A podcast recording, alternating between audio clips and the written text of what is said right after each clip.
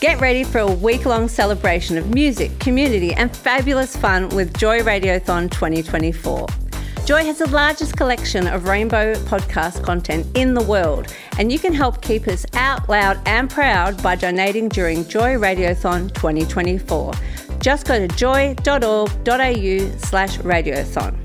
Mark it in your calendars because Joy Radiothon returns June 1st to 7th, and remember, we all flourish with joy. This is How Do You Do That with Emily Tressida on Joy 94.9, the show answering the questions you didn't even know you had. This week's guest is the founder and owner of Piccolina Gelateria, Sandra Foti. We talk about the importance of self belief, the precision required to make gelato, and how for Sandra, business has always been on the brain. It feels like summer when you've got a gelato in your hand. It's a little sweet treat that doesn't cost a lot of money. You can kind of have it with friends, and gelato makes people happy in general. Sandra Foti founded gelato store Piccolina. There are now six stores around Melbourne. Let's find out more about it. When did you start Piccolina? So I started Piccolina in 2015 in December. And why did you start Piccolina? I think at the time it was just I really wanted to figure out whether I could run a business myself. I've grown up in a really entrepreneurial family with pretty much every member of my family starting a business at one point or another or starting multiple businesses. My dad was incredible in that way and he he would just, you know, have an idea and start a business while running three or four other businesses. And so that was not really something scary or strange for me. And I had even started a couple of businesses over my time growing up and sort of into adulthood as well. And so after probably working in one of our family businesses for about 15 or 16 years, I just kind of went, you know what? I think I need to to do something of my own in a more serious way. And yeah, that was kind of the catalyst for starting the business. What were the other businesses that you started previously?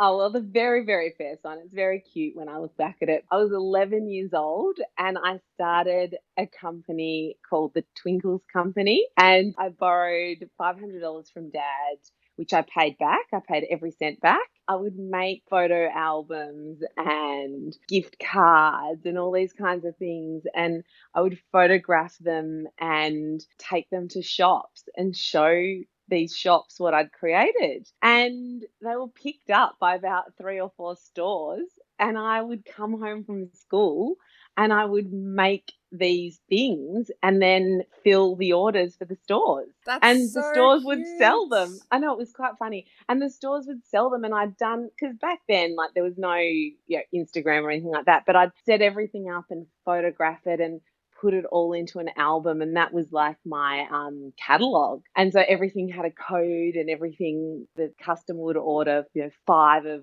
code one two three or whatever it was and i've still got this album and i look back on it now and i'm like i can't believe i was 11 years old and i would make this stuff and people would actually buy it so i did that for about a year and a half and i made about $3000 and then i was That's like you know, I- I need to give this up now. I need to move on. And so that was that was the very first taste of a business. And my parents were really supportive. It was it, I look back and yeah, they were really encouraging and supportive. And then the next business, I studied graphic design and I finished my degree and went and worked for a couple of different graphic design studios in Melbourne. And I would just bring to them loads and loads and loads of customers, clients because I would meet people and just speak really passionately about what we did and had a way of kind of not convincing, but sort of, I guess, selling what we did. And so I brought a whole lot of customers to the studios that I worked for and then kind of thought, oh, you know what? I reckon I could um, do this myself. So I opened a studio and serviced a whole lot of clients through that studio for about three years. And then after that, my sister opened Hub Furniture and she had this huge, beautiful showroom on Exhibition Street in the, the in the city. And she started out like everyone who starts their own business, just sort of slogging away, one man band kind of thing. And I remember walking in there once and she's like, Oh my God, thank God you're here. Have you come to work from here for the day? And I was like, Oh, yeah, yeah, I have, I have. But I was actually actually just you know dropping in to say hello. And I said to her, you know what? I'm working by myself in a you know in a studio with I've got a stack of freelancers, and I said, why don't I just move my stuff here? Can you give me a little corner somewhere, and I'll work out of this beautiful showroom with some of the most amazing furniture in the world and lighting. It was just absolutely gorgeous. I said, I'll work from here, kind of keep you company. I was doing all all her branding stuff anyway. And I'm like, you know, we can just be together and hang out. And she's like, yes, yes, yes, let's do that. And so I moved across there. And then that business, it was just flying. It was doing, you know, so well from day one. And I just kind of got absorbed into that business. And as I said, I was working on all the branding for Hub. And so that became just like a major project. And I ended up giving up I probably kept two other customers, but I gave up all the small ones and just my focus was on Hub. And then I, it was there that I just discovered how much I loved interior design and, and the other uh, and other parts of design and, and just kind of honed my skills there working in a larger team as it grew managing sales staff really getting into the sales side of, of the business as well. I don't know it just it just used to flow every single time with every customer. It just it wasn't something forced it was just a discussion that kind of ebbed and flowed and I'd end up doing these huge projects and being able to actually kind of be the interior designer on the project choosing fabrics and mixes and colors and stains and all these different amazing things. That was a really important step between the graphic design but then sales but marketing but also all the branding stuff and kind of just seeing a business go from one person which was my my sister kind of in the showroom when they opened to you know 50 plus staff members and all the growing pains that come with that. So that was a really big run up to opening piccolina in a serious way. So sandra was always interested in business and in many ways it's in her blood. But how did she settle on gelato as her business? Was it always gelato for her I didn't know what I wanted to do. I didn't want to do anything in design again, but I was searching for something that I could make my own. And I wanted to do something in hospitality, but I'm not a chef. And so I didn't want to open a restaurant or a cafe where I had to have a chef working for me. I wanted to create the product that I was going to make. So as I was sort of searching and thinking about what I could do, gelato just sort of came to me and it was something that has been sitting right under my nose for many, many, many years. So we grew up making gelato at home. My dad learned how to make gelato in Italy and he used to make it at home for us at Christmas and at Easter and for birthdays and special special family events like that. And he used to say, if anything goes, you know, really terribly wrong, if there's another recession, because of course he lost everything in the first recession back in the 80s, and he always had a contingency plan. And it was, if anything happens, I know how to make gelato the traditional way from scratch. It's really unique and it's really incredible. I know how to make it and make it really well. And if something goes bad, I can open a gelateria and the family will be fine because his philosophy was, well, you know, you might not be able to go and afford a $400 dinner, but you can certainly put aside $20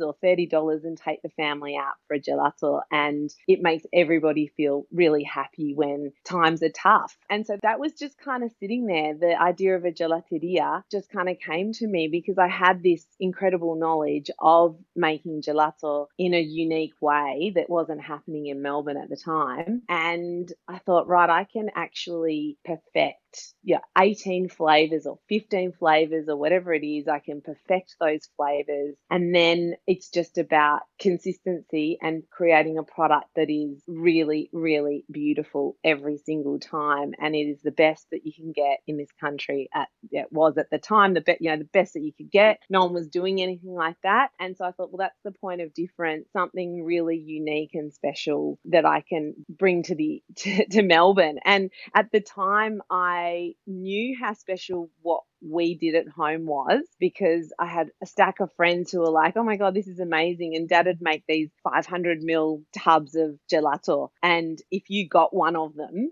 you knew that you were really special. You knew you were a special friend.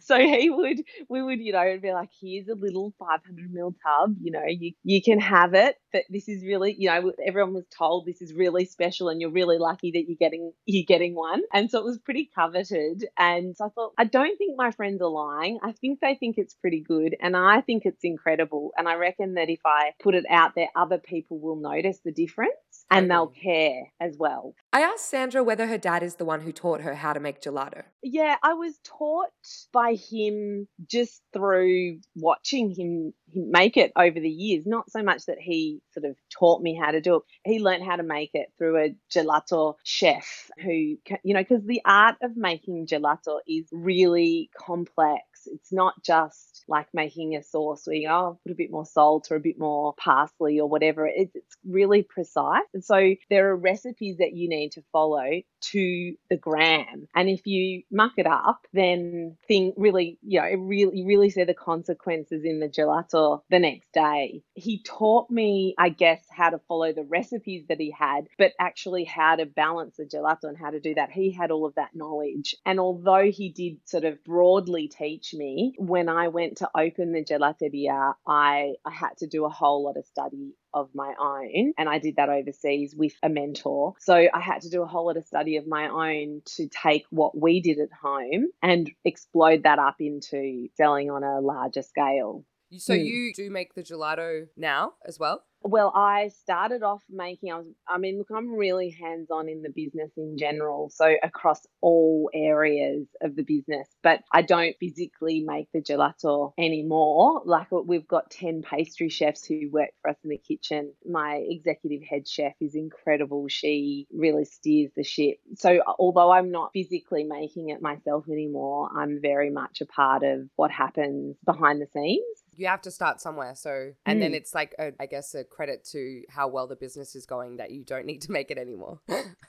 well, I mean, you know, we have multiple shifts to fulfill how much gelato we need to produce to fill six stores. So it's not just so once I'd get in in the morning and I would make my gelato for the Hawthorn store and then I'd do paperwork and then I'd clean and then I'd take out the bins and then I'd yeah, I was kind of doing absolutely everything. But you can't grow a business that way. And it's sort of what everybody does when they start out. You have to sort of be a jack of all trades and get your hands dirty. But as a business grows, you need to also be able to step back and delegate and teach and mentor and lead. And that's what I've had to do. But even though I do that, I still really love to be really close to the business and really close, especially to the product. I mean, that's really key, obviously, for us.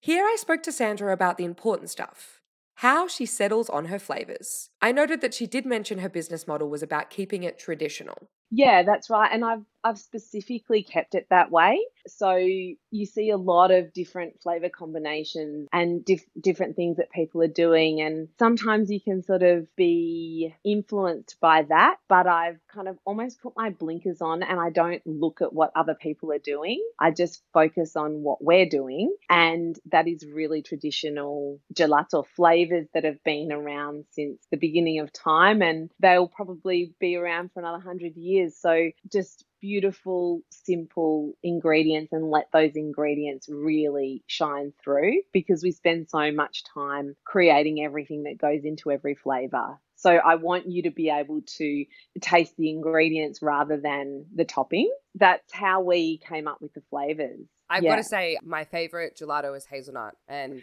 That's yours is so yum.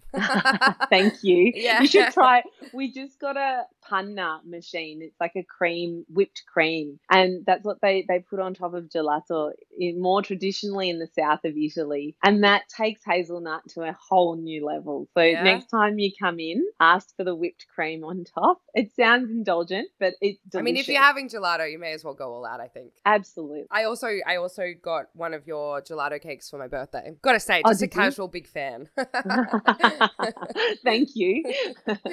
so now I've spilled the beans on being a big Piccolina fan, I can get back to business. I wanted to know what Sandra thinks is to praise for the success of her business. I think that the gelato, if I'm talking about Piccolina as a business, gelato is one part of the business. So I think the success of Piccolina has been that the brand resonates with our customers and people want to be a part of it. That, you know, it comes down to everything around the business and the brand. So the beautiful fit outs that we do, the vibe in the store, the customer service, that's all part of why I think it's been successful. But obviously, the gelato is a major factor in that. And I think part of what I've always wanted to do was make sure that we maintain the quality of the gelato so that it is exactly the same as it was from day one, if not better. So I'm always trying to improve, make sure that we get better machinery or better techniques or, you know, better ingredients so that the gelato is always the same in any store that you go to, no matter how big we get, that that gelato is, is always fantastic and delicious. So that's really key for us. It seems that Sandra has found the recipe for success, having now an ever expanding business. I asked more about whether Sandra knew this is where she was headed. We know that you have always wanted to own and operate a business and that you worked towards that and sort of gained knowledge about business and marketing and operations through working with your sister for years. Has owning your own business now been exactly what you expected? I don't think I had any expectation. I think you just throw, well, the way I am, I just throw myself into it. I decide what I'm going to do, I do it, and then figure it out later. I kind of just don't really think too much about how it will be or what will happen. Or if you do that, you kind of start procrastinating and you don't do anything. Like I did a talk one a couple of years ago and somebody put their hand up and asked me how long it took me to study the four P's of something of marketing or something or other. And I was like, well, what are the four P's? I don't even know what that is. What are the four P's? and he's like, oh, you know, place, position or something, or product or whatever. And he rattled this off. And I just said, well, I don't, I didn't sit down and write a marketing plan or write a business plan or you know I've got my business plan in my head and I'm just I know what I want to do and I just go and execute it. So was it what I expected? I didn't really have an expectation. I just knew that I'd made the decision to open a gelateria. I'd signed the lease. I got the machinery and then it was time to figure out how to actually make it happen. And I just threw myself in the deep end and it was sink or swim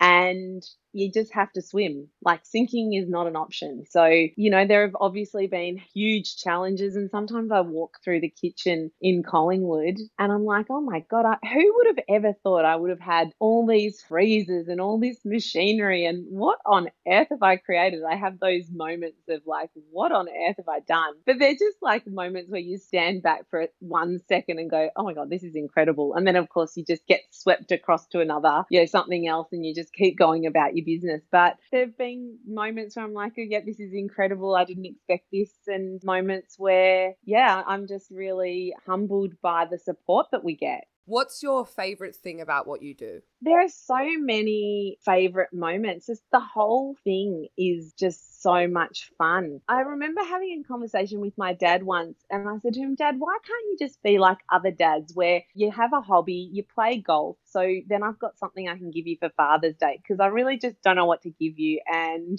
you don't have any hobbies. I can't buy you golf balls. What am I going to get you? And he's like, My hobby. And I said, Why do you work so much? And he said, Because I love it. Work is my hobby. If I didn't have this, I would have nothing. And he used to say, getting up and going to work is not a chore for me. I absolutely love it. And now that I've got my business, I feel exactly the same way. I can completely relate to that conversation because it's like a hobby. I just love it so much. It doesn't feel like work. I love the challenge that the business presents every day. I don't see challenges as a problem. I see them as an opportunity to find a solution. And I love problem solving. There's always an answer there's always an answer to a question or there's always a solution to a problem. So it, for me, it's just the thrill of the chase, the challenge of the business, seeing how far I can push it, creating something new, seeing how people react to it, seeing how successful it is. It's like a challenge. Um, it's sort of like a, a competition with myself, if that makes sense. Like to create something new and interesting